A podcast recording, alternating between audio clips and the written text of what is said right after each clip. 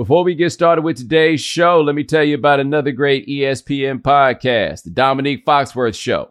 ESPN and Andscape contributor Dominique Foxworth's podcast is every Tuesday and Thursday, bringing his unique perspectives on football as we get ready for the NFL draft, the personalities surrounding it, and just about anything else he finds interesting or thinks you might. So check out the Dominique Foxworth Show. Listen where you are listening to this podcast.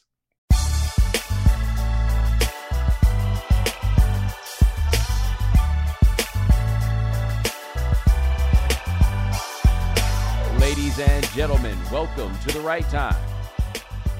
My name is Bomani Jones. Thanks for listening wherever you get your podcast. Rate us, review us, give us five stars. You only give us four stars. I'm inclined to believe you are a hater. Coming up on this episode of The Right Time, we got a lot of NBA playoff talk, also the news of the world. But first, all right, so like with these playoffs, I kind of like, I'm not even exactly sure where to begin. I feel like we had a rather robust, action packed weekend. Like the things that would be difficult for me to actually get around to talk about, like what's going on with Kawhi Leonard and the Clippers, for example.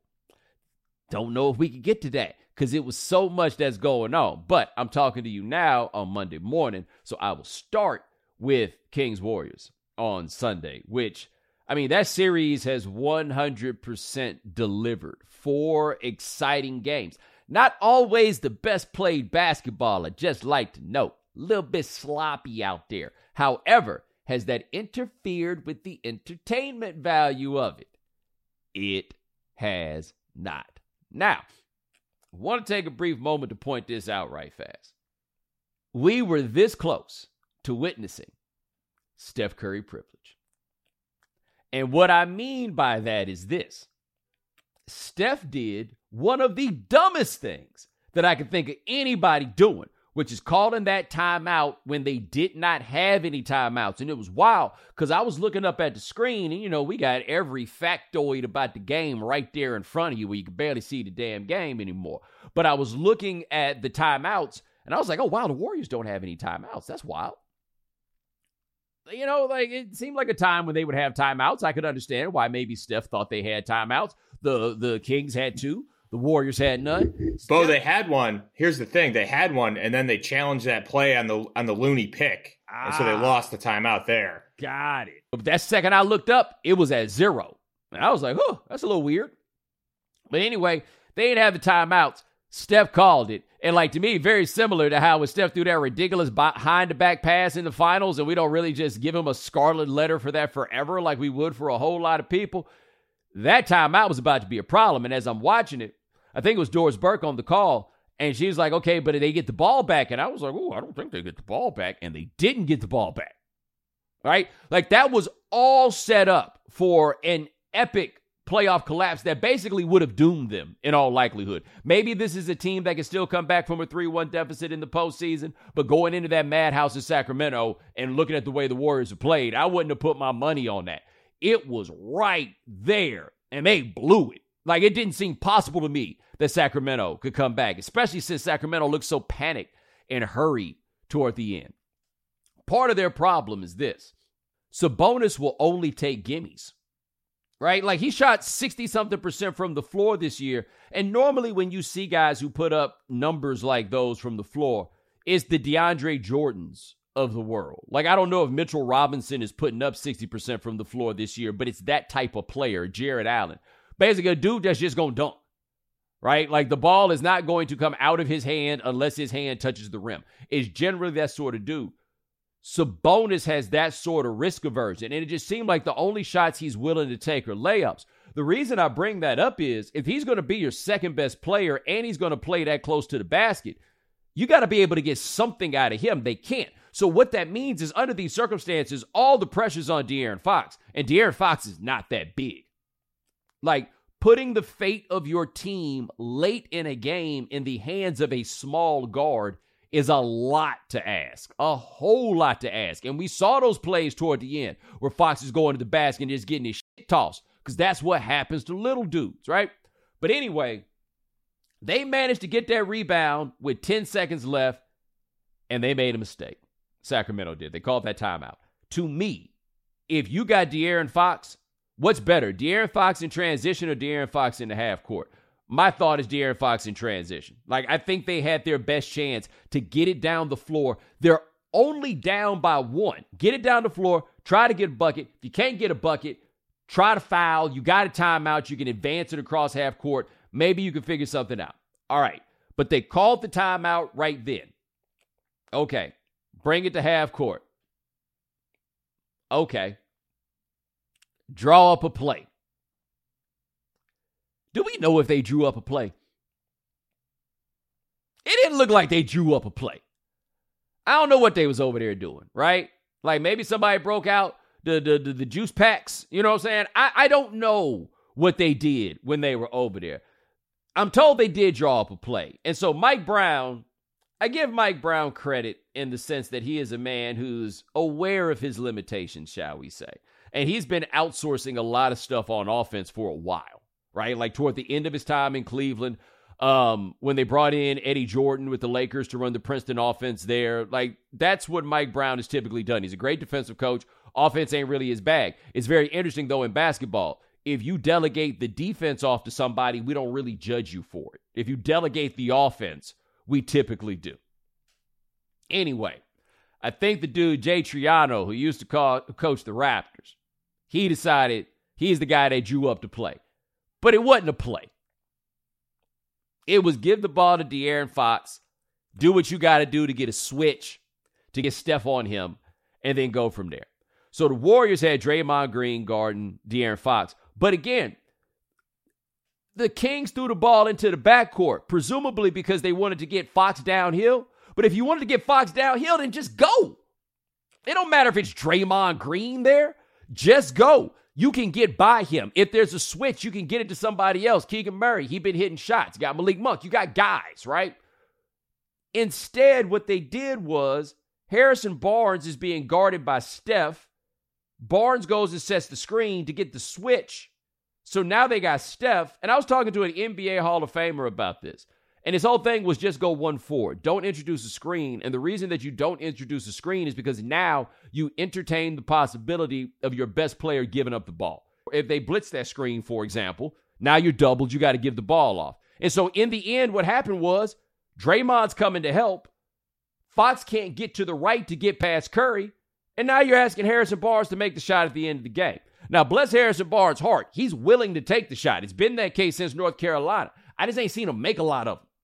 But they had way too much time if all they were going to do was that. Right?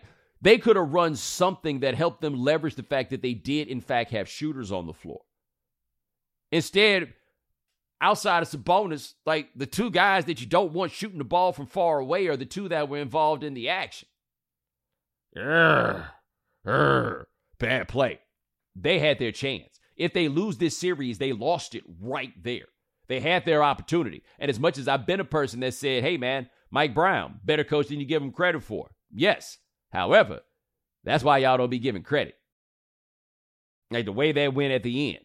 That's why y'all don't be giving credit. But hey, shout out to this series. I understand a lot of you Kings fans, and I don't entirely blame you for what I'm about to talk about.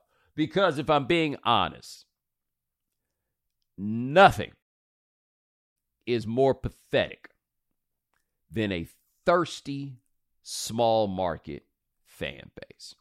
And what I mean by that is it ain't enough for y'all to be good. Y'all require everybody to just be in love with this team as much as you. You clamor for our acceptance so bad. It's sports.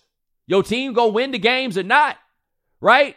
Like they're in a top 25 poll in the NBA, right? But I made the point, and it was a true one, man. The NBA don't want to see y'all out here. It don't matter how fun y'all are. It don't matter how much y'all be hitting the rock or whatever it is. The league does not want you messing up the money. I tried to make that point. I had people excuse me of being conspiratorial. I was being a little bit funny on here, saying that I need the Kings to just go ahead and eat that charge. Say it's they gun, so we could either get Lakers Warriors or Grizzlies Warriors. I didn't really mean it, but I wouldn't mind. Like just just just to be clear, you know, I enjoy watching you guys. I would like the blood feud though of Grizzlies Warriors.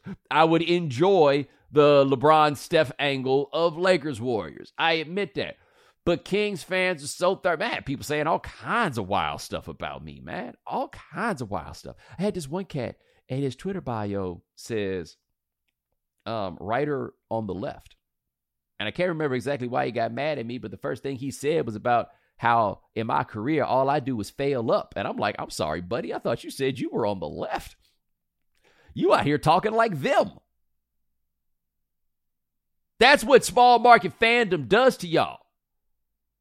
We are enjoying the Sacramento Kings. I want to be clear. I'm loving this series. Shout out to De'Aaron Fox. Not just H time, but if I'm not mistaken, offside.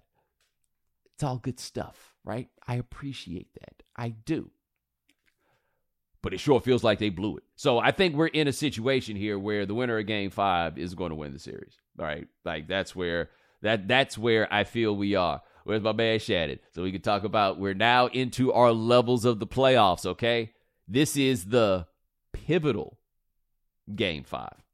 In game six, it will be someone's responsibility to stave off elimination, which will then lead us into perhaps do or die game seven. It all goes the same way. It all goes the same way. Uh, and some other stuff going on there in the West. I'm gonna try to do this where like I talk about the big thing, then get to some little things because there's just so much stuff that's going on in these playoffs right now, right? Like it's hard for me to to to get to everything in it. I don't know where to begin with Kawhi Leonard because it's like if he got a sprained knee, he's got a sprained knee. It just don't feel like his compadres believe his knee that sprained. I have no idea, but I feel more convinced than ever. Healthy, they would have won the championship or at least won the West. Like even in these games, they've kept it so close with Phoenix. Phoenix, Phoenix has not looked encouraging, right? Denver has. And I understand that Denver is playing against Minnesota. So, like, let's not go too far about what you get out of beating them and they lost game four. But uh Dan, did you watch the end of game four? The Nuggets game? No, but I heard all about it. Your boy Karl-Anthony Towns almost blew it. Don't even get me started on that. The if Jokic made a free throw, it was over. Yeah, he went I mean, one he, of two. Yeah, he he missed that one, and it was in and out. Right, like it wasn't like it was a choker. He just missed it. The thing about it was, and something I noticed with Mike Malone and the way he's dealing with this team is, do you realize I'm 42 years old? The Denver Nuggets in my life have never been a legitimate championship contender. Like whoever you are that's listening to this right now, Think about that time the Nuggets were a legitimate championship contender. Not a team that you thought could make noise, a legitimate championship contender. I can't think of it. Like when they uh, got to the conference finals in 09, did you think they were a legitimate championship contender? I don't think they were that year. They weren't a legitimate championship contender when they had Iverson and Melo. They weren't with Mutombo, Not even in the 80s when they were just running up and down the floor faster than anybody else. This might be the first time that this team, since it joined the NBA, has been a legitimate championship contender. And I think a lot of us have a tendency to look at them as the Nuggets as opposed to the team that has the best record in the West. When they were getting down late, and those were some big deficits, or they were down like 12 or something like that late in that game against Minnesota, they just came down there and got buckets. And it wasn't like it was heaves. It was like, oh, okay, guys, Time to stop playing around. Michael Porter Jr. was on it like that. Jokic was on it like that. These guys can't guard us. We're going to go down here and we're going to get buckets. And that's what they did, right? And they had the game. If Jokic, of course, makes both of those free throws, this game is probably over. And shout out to Anthony Edwards. My God. Like, if he, he is all that I have arrived. It is not that easy to arrive in a series where your team is going to lose, and they are going to lose. But his arrival, I think, now is without question. Like the way that he has carried himself, surrounded by dudes that can't hold their water. And yes, that includes Karl Towns. And I just want every time Karl Towns has a halfway decent game, somebody wants to come up and ask me if I want to revisit what I've been saying about Karl Towns. Where the f- are you right now? Where are you? I need to know that. Where are you? Do you realize that dude was the number one overall pick in the draft eight years ago and you still waiting? Oh, he's a young guy. He ain't that young. Can't stop from fouling people. Out there heaving those threes. Can't Minnesota doesn't have anybody that can get an easy bucket. And that includes Anthony Edwards right now. At least he can't get easy postseason buckets. Like he was making those threes and getting his shots and everything else. But what worried me about him, in spite of all the things I'm saying about his arrival, is he wasn't looking at none of them other dudes, and I can't blame him. It shouldn't be that. They should be a team that's running like Anthony Edwards, Karl Towns, two man game, the way the Nuggets are doing that with Murray and Jokic, right? They should be unstoppable in that regard. But the problem is Karl. And I just don't know why it is that there are so many people who cannot acknowledge and recognize that the problem is him. He is an underachiever for the level of talent that he has. I was tweeting about this with Greg Anthony the other day. Greg Anthony made this point he might as well be six five if he's not going to do big guy stuff. And I keep telling y'all this, and y'all get mad at me for it. But this is the truth. If he's not going to do big guy stuff, there's no point in being seven feet tall. And that foul he committed on Jokic was just a giveaway. And we see so often, and again, it was so much foul trouble throughout the course of this game. By the eighth year of a guy's career, you should be able to depend on him. And they can't. And honestly, Edwards isn't a guy yet that you can depend on. He seems to be emerging and coming into that into that space, but they don't have anybody on that team that you could depend on. And the guy you should be able to depend on is Karl-Anthony Towns. And they can't. Meanwhile, Denver was out there, let's all go get it. Let's all go get it. So I'm sure they're disappointed they're going to have to go play the game five and that they had to go to overtime and everything else. But this is a wrap. You know this. I know this.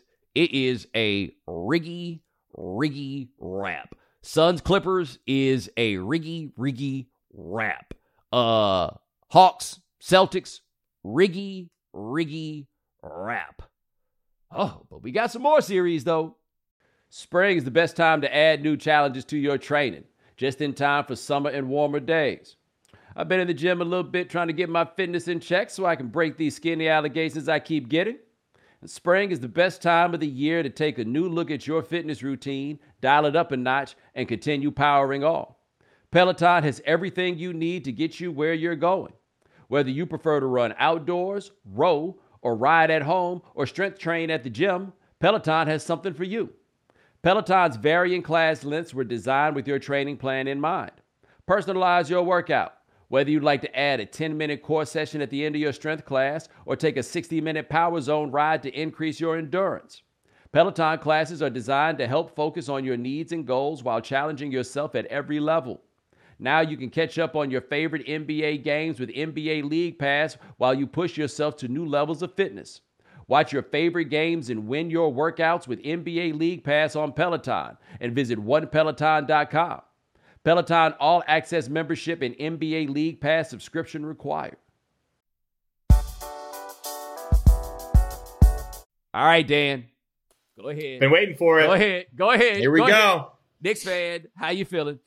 They're up three one, Bo. I still don't believe it. It's un- it's unbelievable. Like I, I felt like they were the better team after game one, and then game two shows up and they get spanked.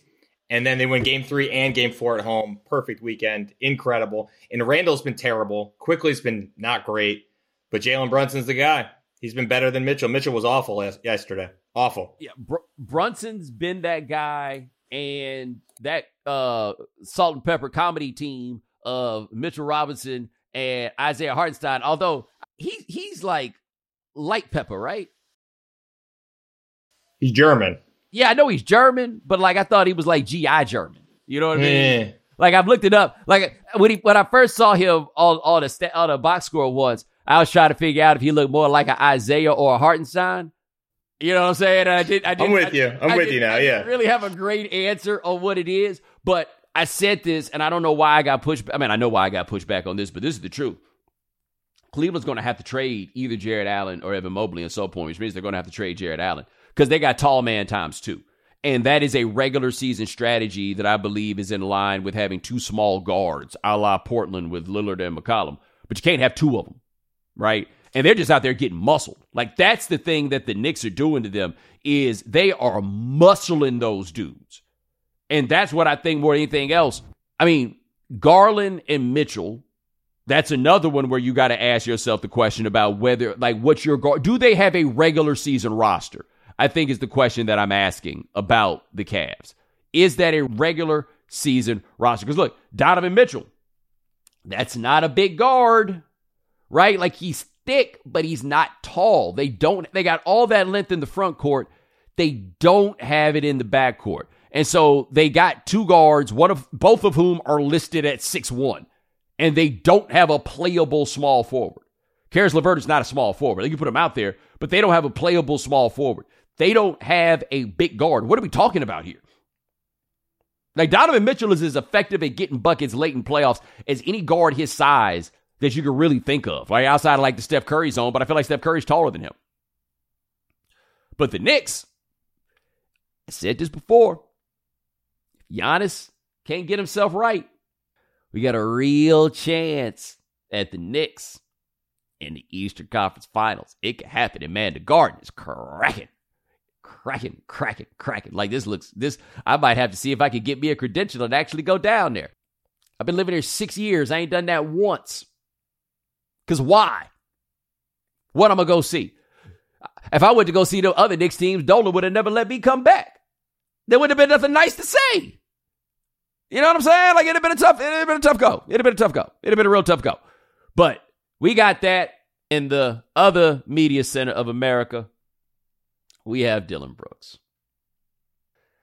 Guys, did you see where Dillon Brooks said that the media has made Dillon Brooks into a villain? That's what he says. He says that we have made him into a villain. The softest thing I've ever heard anybody say. He just looked so soft and so weak while he was saying it. Oh, you're making it so that people don't like. They don't like you already.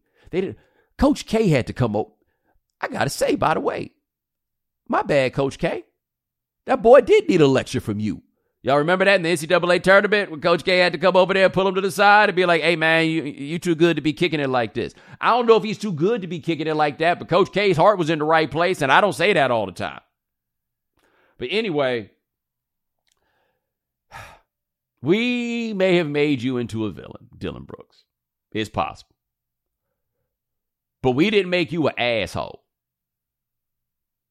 You made you an asshole. You did that. That's your call. Now, whether asshole and villain are synonymous, that's a matter of interpretation, I suppose. But that part is all you.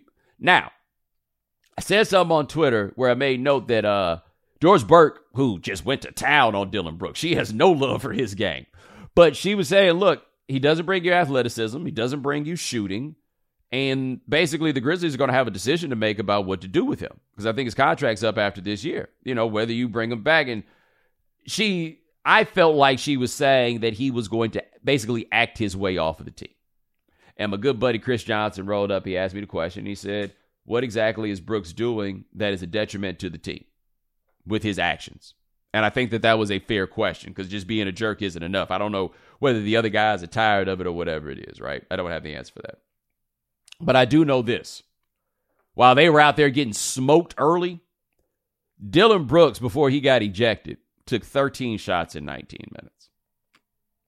That's acting your way off the team, right? Like that is the that is getting high on your own supply kind of stuff. Because the problem with him is he shoots a lot, but he shoots poorly.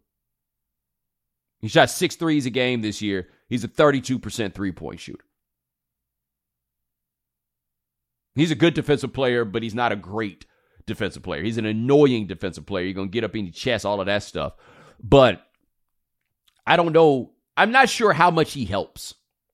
And I don't feel like they're going to be able to be like a legitimate championship contending team with him playing big minutes. And I think that's something that they are fundamentally going to realize and then have to go some way to move on. But the Grizzlies just feel unserious to me. Is that a fair way to put it? Because, you know, last year I loved them. And there's still a lot of things that I really like about them as a team. But you remember how they played against Minnesota last year, and Minnesota just basically kept giving those games away. Like that wasn't about like the Grizzlies dominating or just looking like the number two seed. They didn't. They looked like the Minnesota Timberwolves. Uh, the Lakers, I mean, they're better than I ever thought that they would be, but I'm not sure how great they are. But I know they're probably going to win this series. And there's no circumstance, I don't care, Steven Adams being hurt, Brandon Clarke being hurt, whatever it is. They should be able to win this series. And they just don't. Like they look so overwhelmed by that environment. Now, to be fair, it was a somewhat unique environment. Like there's sometimes that you could just look at it before the game and be like, yeah, I don't think they're going to win this one, boys. And you could make an argument that this was one of those for the Grizzlies because it was the first legitimate home playoff game of the LeBron James era in Los Angeles. Like the only other home playoff games they played were under pandemic seating rules. You know, like this was a bit different and there was an energy there. And what was wild about it was, and I was asking Vinny about this because he was at the game. I've never seen that arena feel like angry. And it felt, at least from television, kind of angry. Like they like the Dillon Brooks thing. Like they they they seemed like legit salty about that dude. But the Grizzlies going to have Grizzlies going to have a lot, lot to figure out. Win or lose in the course of this series, they're going to have a lot to figure out. And more and more, the West at once feels crapshooty. But when I look at that bottom half of the bracket, it also feels more and more to me like whoever wins out of Denver Phoenix is going to win the West. And I don't feel great about what I've seen from Phoenix thus far. Um, and they got the dudes. We know that part. But again, we're just a lot of trust in Chris Paul that we talk about here. And your friendly reminder, I don't think those guys like each other very much.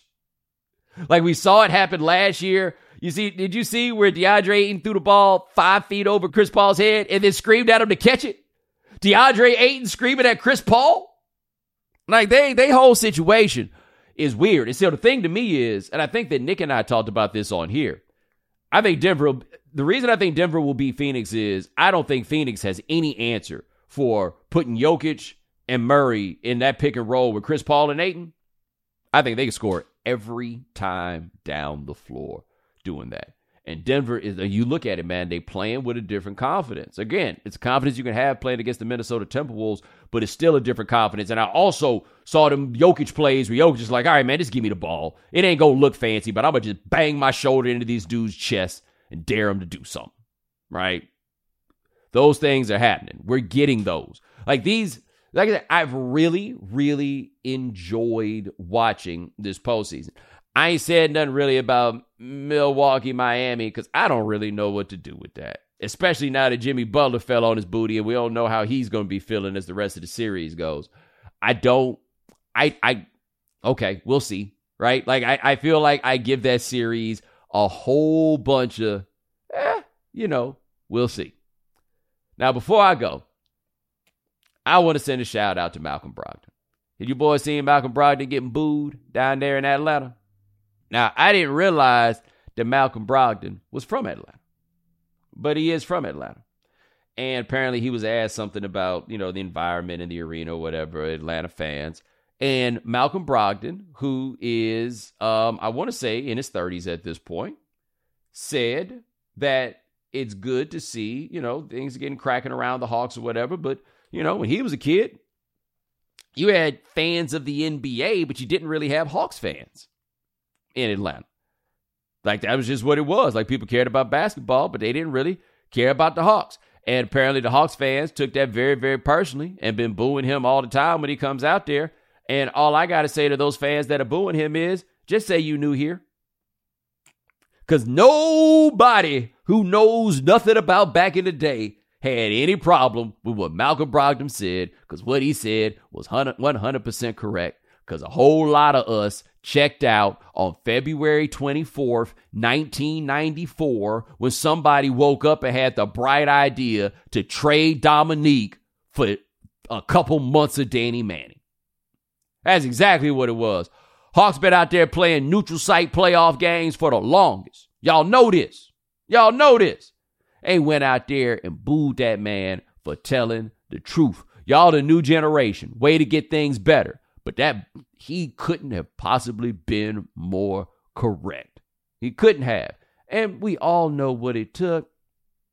It just took for them to be able to get enough people who lived in proximity of the arena to buy tickets because the white people were not driving from way out wherever it is that they live to come watch the Hawks under any circumstance whatsoever. And I understand some of y'all hear me say that and like, oh, there you go making about race again.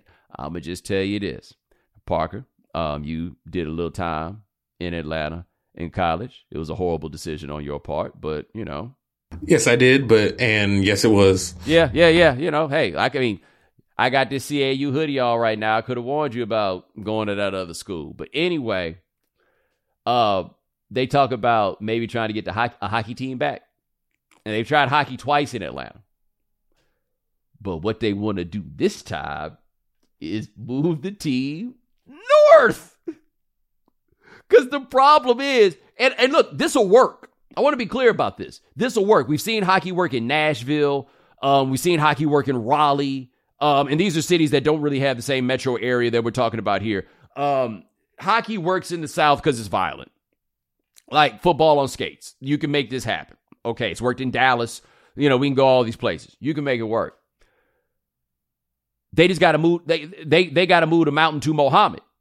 I hope those people don't get mad at me for calling them Mohammed, but they got to move the mountain out there to them and it will work because they not driving, they not coming to Atlanta, Atlanta to watch no hockey. Right? They've learned a lesson. Parker, again, you are also from Miami. You saw Miami have to do the same thing. Now that's a little bit different just because of the composition of Dade County, because they will come down to watch other stuff in Dade, but they moved that team out there to Broward, out there to what? What? Sunrise, Coral Springs, one of those. Uh, Davie, I think. Yeah. Yeah. Oh, yeah. Um, no, no. The Dolphins are in Davie. Dolphins are in Davie. They are in Sunrise. They put the arena in Sunrise, but they had to move the mountain out there. It's gonna work. All I'm saying is the people that want to watch hockey live out there. The people who want to watch basketball don't want to watch it enough to drive down from Gwinnett County or wherever it is to come down. They just don't.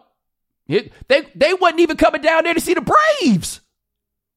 The Braves. They'll do it for the Falcons because they only got to do it eight times a year, and it's on the weekend. Anyway, Malcolm Brogdon, you was right. Bo Jones care. Don't nobody else care. We know you can't be on top of all the news and information of the day. No need for the social media feeds. We got you. Now, if you haven't heard. All right, this first story is from Lifestyle. Hi, this is Sophia Ankel, and I'm a reporter on Insider's news team. Protests erupted in Kansas City, Missouri this week after a black teenager was shot and wounded when he mistakenly rang the wrong doorbell. 16 year old Ralph Yarl went to pick up his younger brothers on the evening of April 13th, but accidentally went to the wrong address, his family have said. He pressed the doorbell twice before the homeowner fired his handgun through the door, shooting Ralph once in his head and once in his arm, police said. The teenager's family said he ran away and sought help in three nearby homes before someone finally offered him assistance. Ralph is expected to make a full recovery, which his attorneys have described as a miracle. A GoFundMe page set up for him has raised almost $3.5 million as of Friday. The homeowner has since been identified by officials as 84 year old Andrew Lester. Lester, who is white, has been charged with first degree assault and armed criminal action. He pleaded not guilty on Wednesday. The pensioner told police that he was sleeping when he heard his doorbell ring and that he thought someone was trying to break into his house, according to court documents. The shooting has sparked protests and prompted several celebrities, including Kerry Washington, Halle Berry, and Questlove, to speak out. It is amongst a string of other senseless shootings that happened across the country this week. An average of 50 people die each day in the United States from non suicide gun incidents, and roughly 100 are injured, according to data from the Gun Violence Archive. All right. So I think much of what there is to say about this story is fairly obvious, and you've heard it from a million people. And I do know that very often under these circumstances, this is when people are like, "Oh, Bomani, we want to hear from you," and I'm kind of like, yeah, "Okay." Um, so every time Will Cain says something that y'all don't like, it winds up in my mentions. right? Because apparently, like, I'm the Will Cain Slayer as far as you guys are concerned. And there's a clip going around from Will basically saying that we don't know that this was racism. Okay. I'm going to throw something out here at you just for you to consider. I was on CNN, I want to say last week, talking about this story. And I made the point, and I was just like, just let me know the story that you got about the time that a white person shot a white person under these circumstances, or a black person shot a white person under these circumstances. And I'll be damned, in that week, I found examples of both. That cheerleader who, um, you know, cheerleader who got shot getting in the car thinking it was the Uber. And there's a story about a black dude shooting some white girl that was in his driveway. Like that happened in the same week. And I say that to say it's hard for me to believe that this didn't have anything to do with race with Ralph Yarl. And the reason it's hard for me to believe is because the dude like went to get his gun, opened the door, and then shot.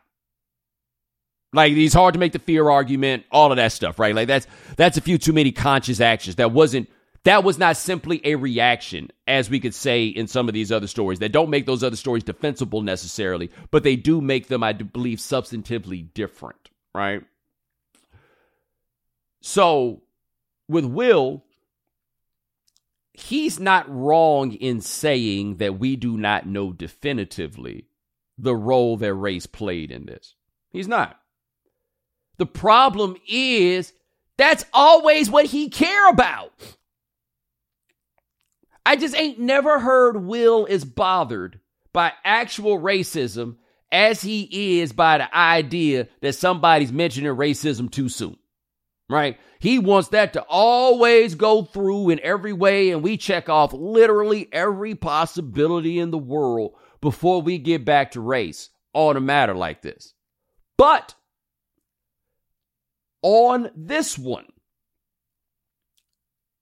I could see why somebody would say it's fair to chill out a little bit on the hypothesis. This is the reason why I would say that. And this is something I don't remember if I said this explicitly when I talked about it on CNN, but this is a thing for me. People are afraid these days of who's knocking at their door. Like, and I have to be careful about this because I've been living in condo buildings and stuff like that for the last 10 years. So nobody knocks on my door anymore. Like, that just doesn't happen. But I worked from home when I lived in Durham for 10 years, basically. And people knock on your door. It happens. I feel like when I was younger, people just knocked on your door. Like you watch TV and old movies and, you know, knock, knock, knock, somebody answers, oh, I was just in the neighborhood or whatever. Those things happened. Like it may have been a little rude or whatever it is, but it wasn't so shocking that somebody knocked on your door. Think about in your life right now how you feel or how you react if somebody knocks on your door right? With all the technology we have, nobody's just knocking on your door without, hey, I'm on the way. Hey, I just went through the gate. Hey, I'm doing this. You know what I mean? But people, we are so terrified of our neighbors at this point that this young man in Kansas City got shot and ran to three houses and couldn't get anybody to let him in. Just passed out in somebody's yard because people were afraid to help him. Yeah, I get it. It's dark. Yeah, I get it. It's night. Are we really that afraid of each other? Like these people are in some little suburb in Kansas City that you move out to, so you ain't got to be afraid. And they still afraid of somebody knocking on their door. They're still afraid of these things. And so I am never going to be the we make too much about race thing because I think it's a reasonable question to ask about this one. And I do think it plays a role in it. But I do also think that if there's really a big macro one for this, and it is one that goes beyond what happened to that particular young man, it is how afraid of each other we are. Right? It is just how, like, what, how quick people are to go to guns and how convinced people are that people think they need them. Just how sure people are that they need to shoot somebody just in case. And that's what happened in this one, right? Can't take no chances. We let the cops exist according to that. And we did the same thing as so many Like I say, these girls on a trip, cheerleading trip, pull up in the wrong car door, bow. You know how easy that could happen to be in New York? Where they all driving the same black Camry to do Uber? Now, granted, You ain't supposed to be riding around with no gun here, but you know how easy that can happen. Or these black, like, these things can happen so easily for so many people. And we are just so scared. Thinking these guns make us so tough. Nope. you're just scared with a gun. All right, this next story comes from healthcare. I'm Anya Zoledziowski, and I'm a senior reporter with Vice News. This week, I wrote about the approximately 150,000 trans youth across the U.S. who are at risk of losing gender affirming care, including access to puberty blockers and hormone replacement therapy. These stats are throwing many parents into panic mode. Here's the breakdown. Lawmakers in several states have introduced nearly 500 anti trans bills this year and at least 15 states have banned gender affirming care for patients under 18. They often falsely equate such care to sterilization and castration, despite the fact that major medical associations, including the American Medical Association, endorse it as safe, effective, and critical. Also, surgery is very rarely performed on minors. Instead, Puberty blockers and or hormones are typically prescribed after months of consultations between families, a team of medical professionals, and of course the youth themselves. Studies show that LGBTQ youth are more at risk of mental health struggles and gender affirming care as well as affirming parents can mitigate those risks. Multiple parents have told me they can't even begin to think about what would happen if their kids lost access to gender affirming care. And while such care helps trans youth, the bans are making matters worse. Studies show that such bans add a burden of stress onto trans youth and their families, and it seems to only be getting worse. One mom of a trans kid from Alabama told me, if my son loses care, we will pack up what we have and go, but I would prefer not to do that. Somebody who doesn't know me or my child pulled that rug out from under us. It's a very scary thing. So this is one of those where, to me, I think it is a reasonable hypothesis to say, hey, are you sure you want to do X, Y, and Z based on the word of a teenager? Right? Like, I get the, I understand where people would be skeptical right? And I understand where people would raise the question of how far you go with someone under the age of majority. I see how you start with that question. But their answers to that question, right? And in that, what the reporter just gave you was plenty of answers to like the steps that are taken, the consultation, and everything else. This isn't just a matter of a kid waking up one day and being like, hey, I'd like to be a boy now. And they're being like, cool, let's go get you some boy pills. No, that's not what's going on here. And it seems that overwhelmingly you're getting more and more evidence and more word from the parents of these children and these children themselves about the importance of this to the point where these laws are just hateful. And they're not they don't seem to me to exist to help the kids. It seems to exist just to stop them from doing something, but not to help them. Like I think you get the distinction here that's very very important. I'm I don't think the people who are behind these laws are actually trying to protect these children.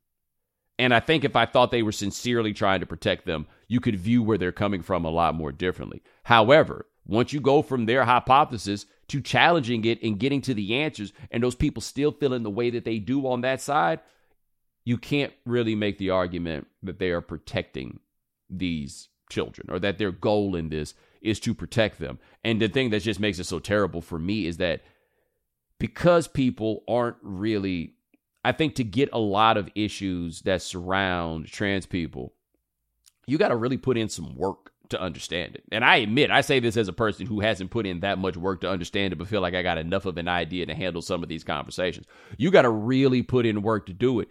And the people who need to put in the most work are the least motivated because they think they already got the answer because they got the answer when we was five years old and they told you, boy got that, girl got that.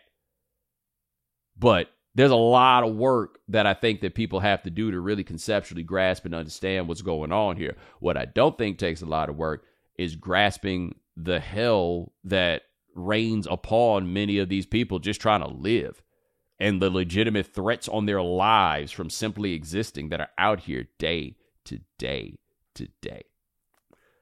So I just see this and I'm just like, I mean, you almost just want to be basic and be like, Doss, just stop being so mean because all of it just feels unnecessarily mean. And I feel like that's the most relatable way to put this. Um, there's serious consequences to the meanness, but fundamentally, it's just unnecessarily mean. This last story comes to us from Contraband. Hi, this is Erin Snodgrass, and I'm a news reporter with Insider. Italian police last weekend stumbled upon nearly two tons of cocaine floating in the Mediterranean Sea during a routine surveillance flight. Officials seized the more than $440 million worth of drugs that they found packaged in 70 waterproof bundles bobbing in the open water off the coast of Sicily. The packages were connected to a light up signaling device via several nets that authorities believed to be a tracking mechanism. Police speculated that the drugs were dumped by a cargo ship, but intercepted by officials before traffickers could grab the packages and deliver them to the mainland. After successfully retrieving the drugs from the water, authorities tested the contents of the packages and determined the white powder inside was indeed cocaine, according to a Monday statement from Italy's financial police. Officials said it was one of the largest ever drug seizures in the country. And the discovery comes just weeks after New Zealand police intercepted half a billion dollars worth of cocaine, enough to service the entire national market for 30 years, floating in the Pacific Ocean in February.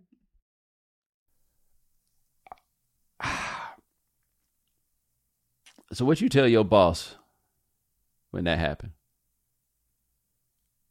You just lost half a billion dollars.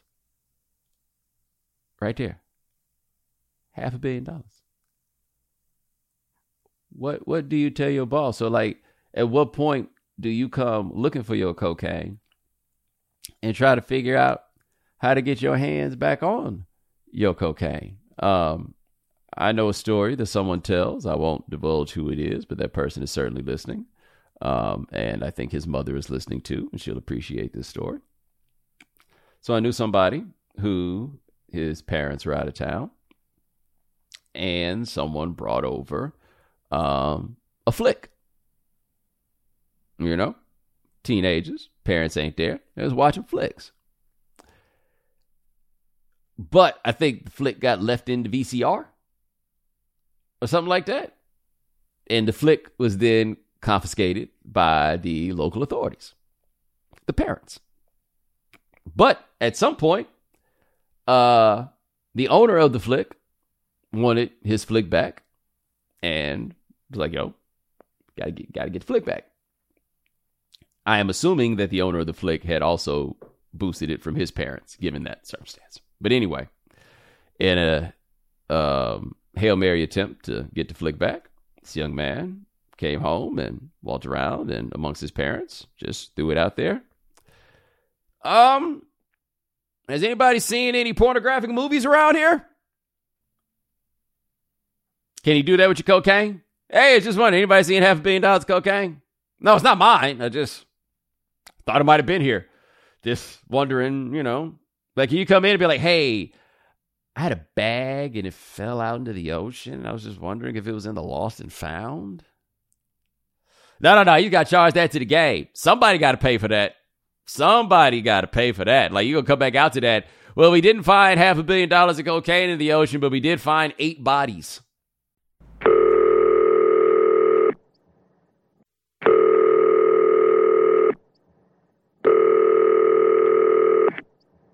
Hey, this is Bomani. You have reached the right time voicemail. Say whatever you want, get creative with it, but this is your place to talk back to the show. So talk back.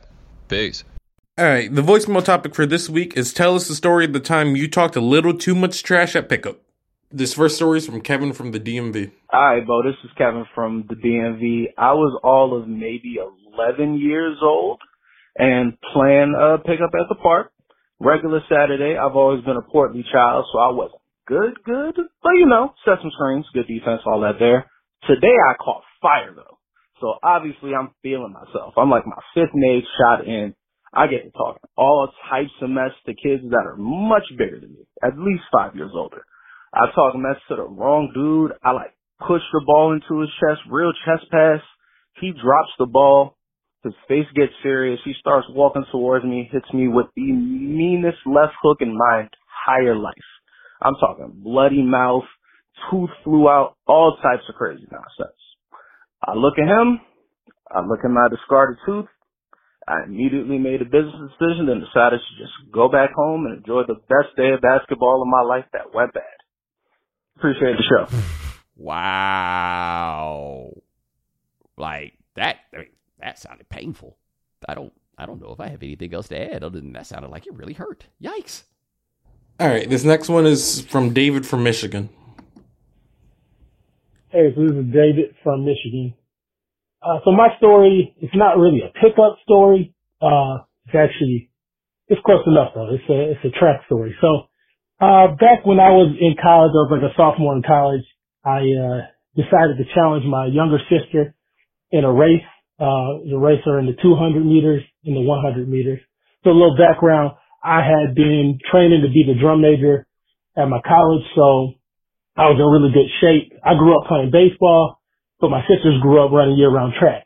But like I said, I was in good shape because I had been uh, taking the baseball mentality to training. So, uh, I was feeling really good about myself, probably in the best shape of my life. So I, uh, I decided to, to challenge my sister in a race when I, when I went home for spring break, you know, and she was always fast. She was a sprinter, but, uh, little did I know that she had basically grown into one of the best, uh, track athletes in the state at the time. And so, um, Track Challenger, uh, we go out to our high school field. Um, my friends came, my family came. Um, my, we're band nerds, so my friends, they played the national anthem on the clarinet and the trumpet, and they had signs. And, uh, my sister decided, you know, she was gonna do her makeup, so she did her makeup and then also put a bow in her hair and, uh, proceeded to destroy me. Uh, it was, it was tough, you know. I remember doing the 200 and getting around that curve, going into the straightaway. Uh, I was ahead and then, uh, all I heard was cackling, and then uh, she was really far ahead of me after that. Uh, and uh, so I was like, you know, let's do the 100. You know, maybe I can get the quick start on her. I knew that was a hole in her game, but uh, that didn't matter either. So, um, hey, you know, I've been challenging her uh, for a rematch. Now that we're in our 30s, you know, maybe run the 50. Uh, but she always declines. So uh, I guess I'll have to take this L to the grave. oh yeah, no, no, no, that L's forever, dog. Like once you start proposing other events, you really lost. You ain't even like, yo, let's run this one again, right? Two out of three? Nope, nope, nope, nope. Hold that L, hold it tight. All right, and this last one is from Tate from California. Hey, yo, money. First time, long time. Tate, California. Um, back in my college days, early 2000s, if you will, um, had a, a squad like to run with at a outdoor park near a college in Central California. Um, we were doing this for years, just loving life, having a great time, and uh, we had one guy on our squad that could dunk. We had one guy that could just shoot the lights out. And we had those other three friends, me and my other fellas that were just hangers on. Um, my mouth got a little ahead of me on a guy I was guarding that was a little bigger than me, but he just, his shot wasn't falling. It just wasn't working for him, so I was taking credit. Uh, I should have known better because uh, he showed up to the game in what we can't call now as a wife beater, but a nice white tank top, some sweat shorts, and some Tims. Um, I was egging him on and poking and pecking. Uh, he, at the end of the game when they lost, uh, threw the ball at me. Uh, I avoided it and then turned and went, I, who next? He mumbled something and then left. Some dudes on the side of the court pointed out to us that uh, we might want to leave, and we were like, for who, for what? And uh, he came back with a uh, thing out of his car, and uh, we all ran. And uh, let's just say pickup games ended at that place for the next month or so. Thanks, guys. Enjoy. You might want to leave means you need to leave right now. My homie John, God rest his soul, boy. I'll never forget that time I accidentally dunked in the projects in Atlanta, and he was like, yo, at the game, we need to go.